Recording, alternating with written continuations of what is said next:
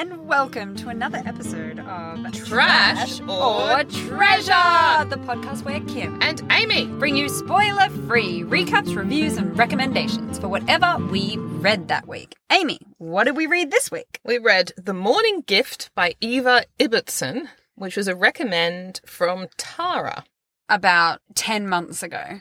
Oh, It's been a long potentially longer than that. Yeah. I feel like COVID was still a really, really, really big was restriction on thing our where- lives yeah. when Tara recommended it. It just took ages to get to because it just seemed very heavy and every time I went to pick it up I was like, "Oh, I don't think I'm I don't think I'm in that headspace." I thought it would be a because of how it begins in like Vienna in the early night, like the 1930s. I was like, Yes. oh, I'm not ready for a book about the Holocaust. No, neither was I. And then we were like, that we this is getting silly. it was. We reached a point where we were like, we have to read this book. So Kimberly, you're going to do the spoiler-free recap. I sure am going to do the spoiler-free recap. And I'm going to insert character names into your spoiler-free recap. Yes, which is important And because I can't remember their names. So we open in Vienna in, I think it's about 1937. It's right before the Anschluss, which was the like Nazi. It wasn't so much. Was it an invasion takeover? You can't Absorption? mention the invasion. That's a spoiler. Ah, ha, ha, ha, ha. It's not. I'm kidding. Vienna. Imagine if people were like, "What? There's a war? It affected Vienna." On the eve of World War II. And Yeah. who are our main characters in our premise? So our main characters are essentially a family, a Jewish family living in Vienna. The father is a academic, An eminent, highly respected academic Eminent. in eminent rather than imminent. Well, the imminent war is an, an eminent academic. He's in something like paleontology or zoology. Yes, that's right. And And our main kind of character, our protagonist all the way through, is his daughter Rose.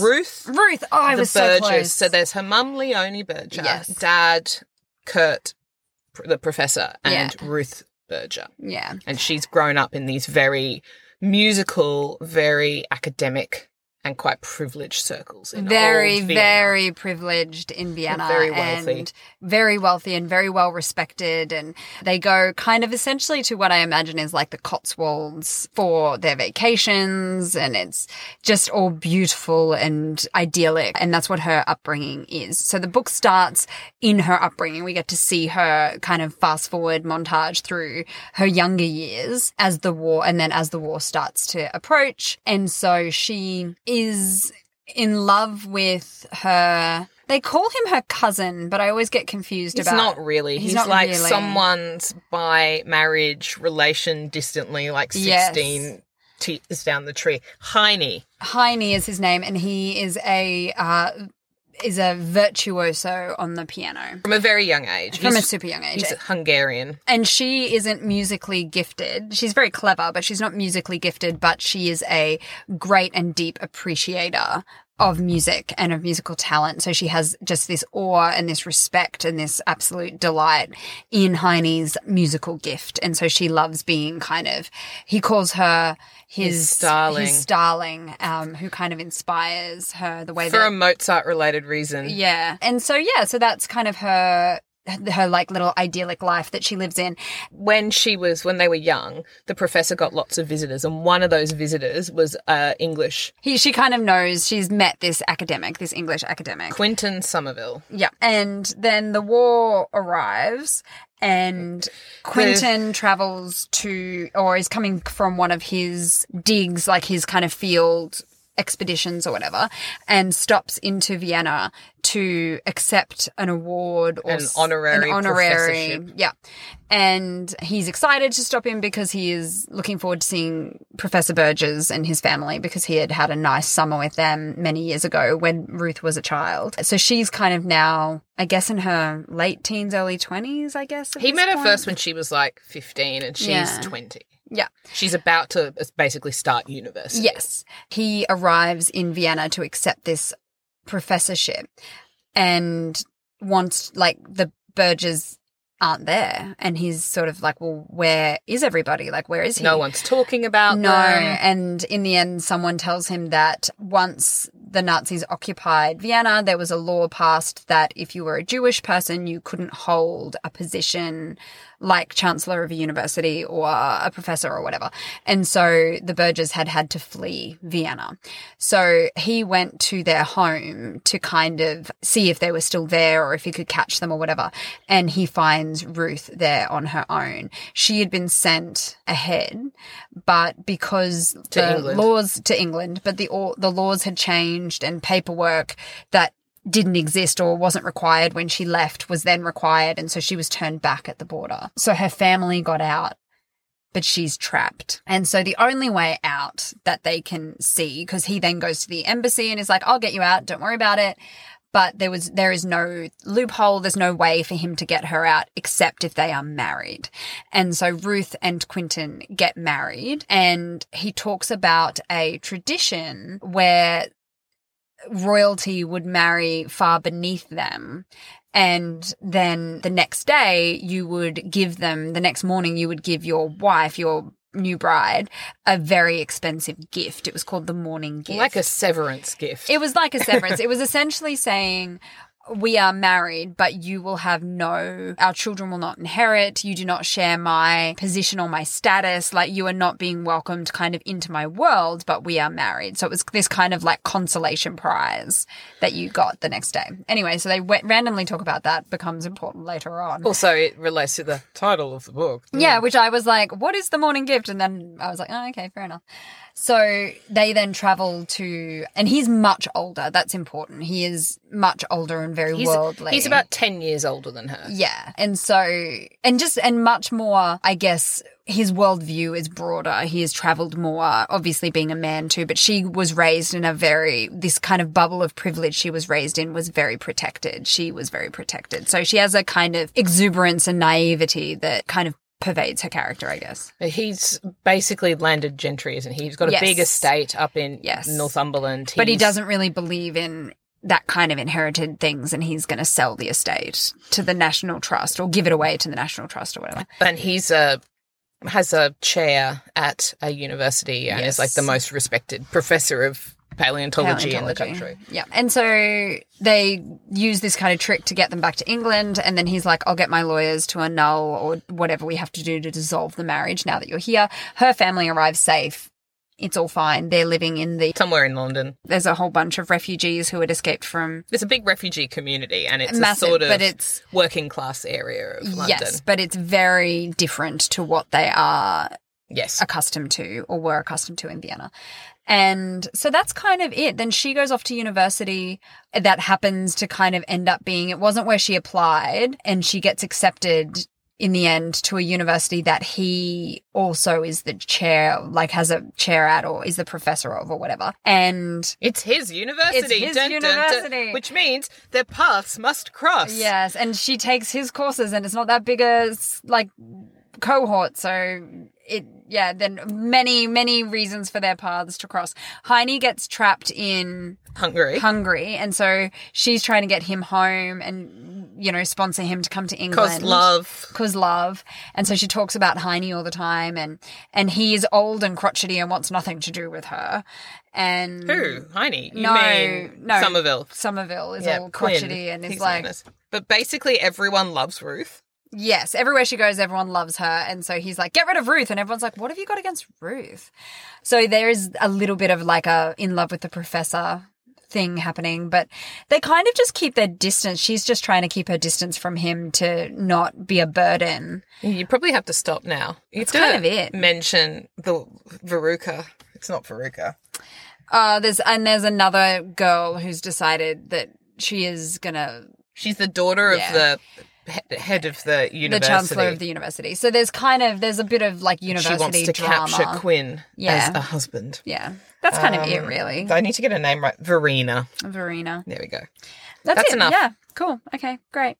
And Amy, over to you. What did you think ultimately in the end after we finally got around to reading The Morning Gift? I had a lot of thoughts about it. Like I've never actually written this many notes about of any of the things that Yeah. we've read. There were there was lots that I really liked about it, Mm. uh, but then there were some things that challenged me. So I have sort of mixed feelings about it. I really enjoyed this sort of like it's happening at a period of time and in circumstances that actually are quite tragic. But there were So all these little moments of gentle comedy Yeah. and sweetness And joy. and like golden light. Yeah. So there were, and I, there were moments, particularly in that opening sort of setup, once like Ruth is trying to reunite with her parents, and her parents are like, "Will we ever see her again back in London?" Where I laughed, and I did have a little bit of a cry in that sort of. Her mum, Her mum was a great her character. mum was a really terrific character, and she made me. she gave a lot of heart. probably she probably it. made me the most emotional. the opening scene setting. I thought the way that the world was created in this was fantastic. Like you could feel Epically uh-oh, tragic. Uh-oh, I hated up. like that kind of. We know it, what's gonna happen. is it literary irony? I don't know what it's. I don't know what the Mm, device know what the is. device is either. But it's that where we know what's coming and the characters don't know Yes. what's coming, and, And you're like, like, "Oh, God, what's gonna happen to them?" "Uh, This is even worse because I know how bad this gets. and we know it we know what the stakes better. are, and Yeah. they don't. Mm. So you could feel that impending tragedy as a reader, and then you've got all of these refugees who hang out in this little cafe in London. And at the beginning, you're like, "Oh, I just want to have a bit of a cry because I know what your narrative is back. Like I know what's going to happen." So that creation of whatever the literary devices Yeah. that we don't know was really, really effective and very moving. I thought the ensemble of characters were fantastic and I loved that sense of collective community. I Yeah. really liked spending time in the world of the refugees in North London and all the different characters. And then they were like, this is what I was.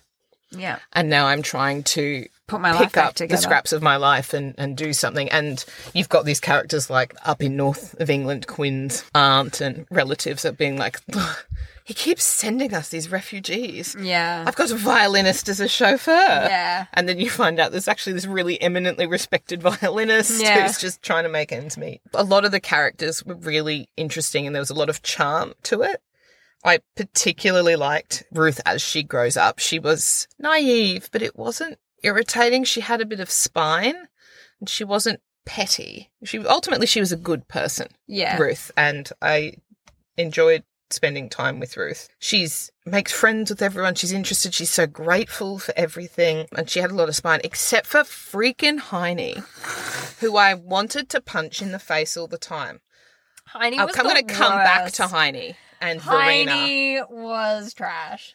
I, Uncle Mishak was I loved such Uncle a great Mishak. little. He said hardly anything, but he has this great little presence in this book where he's got about six lines of dialogue. Yep. He makes friends everywhere. Like he just wanders, he does. He just goes to the garden. And everyone and, talks yeah, to him. just His hangs out in his backstory. garden. so he was set up. He always Ah. made me smile whenever Yeah. Uncle Mishak was Yeah. mentioned. And so overall, I thought the writing style was fabulous Yeah. because it cr- managed to create little distinct bubbles of character in Yeah. actually not a lot. Heini was annoying from moment one, which is about page four. Yeah. And he, sticks around. I remember I had already finished it and you were like Freaking Heini. you were like, Oh my god, Heini, like how long is this gonna go for? And I'm like, the entire book. Heini the whiny, Heini the whiny. whiny Heini. And he, didn't grow. He no, he was so selfish. Yeah. He just become he reaches this point of I was just so infuriated. He's just selfishly exploiting Ruth. He ex- And her family. and the whole family and they're all like, "Oh, but he's so talented." But he ultimately he expects her to sacrifice everything about her. Everyone has to sacrifice And sacrifice she goes yeah. with it because his music, I was like, "Ah, like the whole And the reason she finally is like, I can't come with you, Heini, it's a no from me.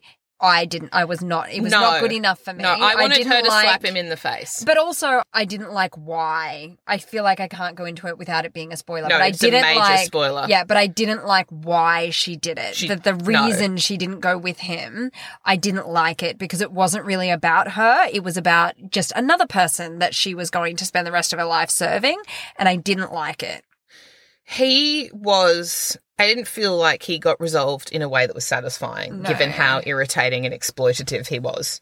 And I didn't have a lot of patience for how nice everyone was to Heini. Yeah. Like everyone was so nice. Yeah, And likewise Verena who's sort of this like self-righteous prat. So whenever they were in the novel, I spent all this time wanting to punch them in their little spoiled faces. fair. And get back to the story, the bits that were interesting, Yeah. like, you know, Ruth and her friends. So I think I did find that, like, overall, I felt it was too long. And I think that that's why it was too long. Whenever I had to spend time with Heini the Whiny or with Verena the Wart, I just was so impatient about having to. Yeah, it was it was a trial. Spending time in Heini's head was so infuriating. He's such a putz. And and, And everyone Verena was and so no one really called him out on it. No. Every- so it felt I like wanted the book someone was to- I like, wanted oh well, Ruth- he's a person too, and I'm like, oh, Ruth needed to call him out. yeah, That's what I would have liked. So I found that love triangle tedious, and I Yes. just wanted to sort of hang out with the refugees and learn paleontology. I had great fun doing those particular things. Yeah. we can't talk about it, but because it's such a spoiler, but the ending was a, the last bit towards the ending was a bit of a groan. But I really enjoyed the epilogue. I thought that was fantastic because it was the ensemble. Yeah, Whenever there was the back together. ensemble. yeah, that was lovely, and I was and I needed the epilogue. Yeah, the epilogue was important because Yeah. that last like three chapters it was like, oh no, And don't. also- you know what it was in those that last end of it? It had become a 19th century novel Yeah, in the way that the mechanizations Yeah. of how everyone sort of sorts out, and that was like, mm, no, thank you. I I want Agreed. a little bit of like Verena sort of gets dealt with in a way that was more satisfying. Well, it was realistic. It was. It was it was all realistic. What happened with them was realistic, but you wanted a bit more. You wanted a bit more, I guess, catharsis. particularly yeah, for Heini. Overall, I there's lots of it I enjoyed, Hmm. but I had such for Heini. He pulled it down So a lot you for would me. you recommend it?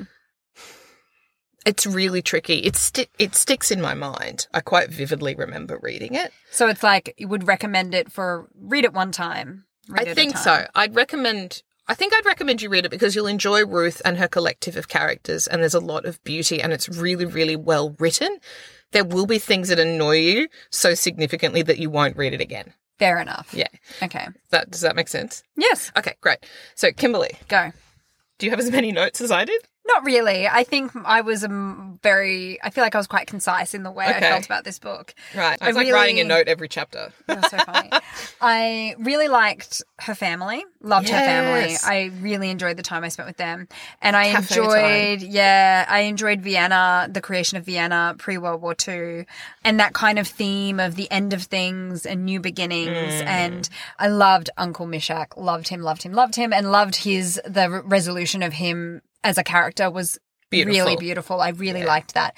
And I liked it because it had this big theme, like it had this big kind of setting of these people's lives were going to change forever and everything they had imagined their life might be was going to be completely turned on its head and you Yeah. were really going to have to like think hard about what really mattered to you and what was important about what you were hoping for and dreaming because you were going to need to make changes because you were going to need to adapt to this huge thing that was going to happen with World War II that was out of your control.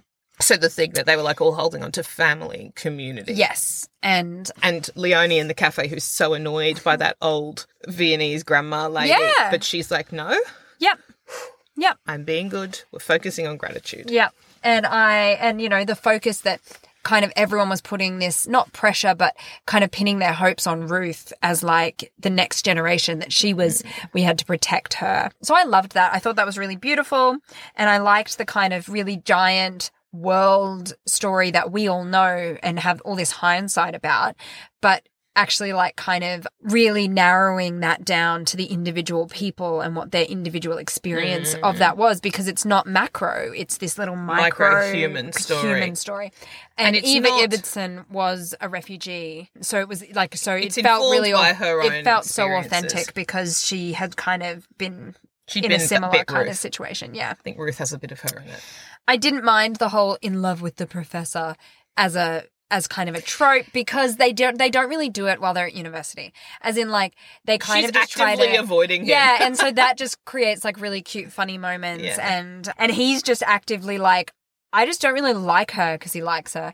And everyone's like, I don't understand what you have against her. So it's that kind of, that was dealt with in a way that I didn't feel cringy or gross about because Yeah. often I can't buy into those kind of narratives, but I feel like they gave, ga- they gave Ruth enough time and space to grow up that that didn't feel like by the time it all got resolved, it didn't feel Yeah, like she was. She had come into her own. yeah, absolutely. definitely. I really liked her. I really liked Ruth. I liked her kind of mixture of innocence that wasn't ignorance, but seemed to be about the worldview she was choosing to embrace. Hmm. And that, and I liked how infectious that was. That's a good word. Infectious. Yeah. So what wrecked it for me actually wasn't Heini and what's her face, Verena, because I felt like they were just selfish people. And just I was okay have to spend so much time with yeah, I just read over them. I don't. Oh. Heini's Heini in the middle really he really started to get my goat and I was like, I need you to be gone. And I didn't and I was not satisfied with the resolution, but more because of what it meant for Ruth than what it meant for him. And look, the last quarter of the book wrecked it. It totally wrecked it for me. Uh, so It- it was going real good for the first 75% and then the Yeah. last 25 the proper impediment after they were like actually because when they because it takes them quite a long time to be like actually I really like you because they don't marry because they like each other they marry to get her out of Vienna and that just kind of links them together then for a long period of time so when they finally a quarter like three quarters of the way in are like yeah we should be together like meh, meh, the impediment from then on for them just being was together very was stupid. idiotic. It was utterly, It was 19th century novel. utterly idiotic. It was so terrible that I was like, I felt a bit betrayed because the novel hadn't been stupid up to that point. Mm. No, it, it, it had been quite realistic. And, And so, charming. and charming. And so that I was like, no, absolutely let me down in that last quarter of the book. Mm. Then I was disappointed in the whole Heini situation. And I just, I, so I, my kind of walking away from this at the end was quite disappointing. I agree with you that it was kind of brought back and sorted a little bit in the epilogue. like three page epilogue, which I think shows how good a writer yeah. No, I think can- she's spectacular. I just wish that had been resolved differently. Yes. So because of that ending, I will not read it again. Mm. It was funny because I had avoided it for so long, concerned about how heavy it was going to be, but it actually wasn't. It was weirdly It not wasn't heavy. heavy. The war is very much like it's that last summer yeah. before war is declared Yeah. and people are sort of there's this there's this moment where the adults you just can sort of tell you go into the cafe and the adults are like hmm. and the author mentions that mrs bates her son is 18 yeah. mrs so and so her brother is 25 so you're like oh i know what's going to happen Yeah. It's pretty heavy. So I kind of liked. I I think that that mixture was.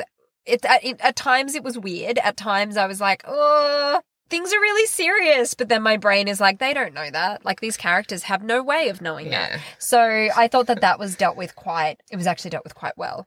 So I don't know. I thought it was really great, but for me, that last quarter made it. So yes, I would recommend it, but I think you'll be disappointed and you'll In- never read it again. yes okay so we So for me, it's a trash.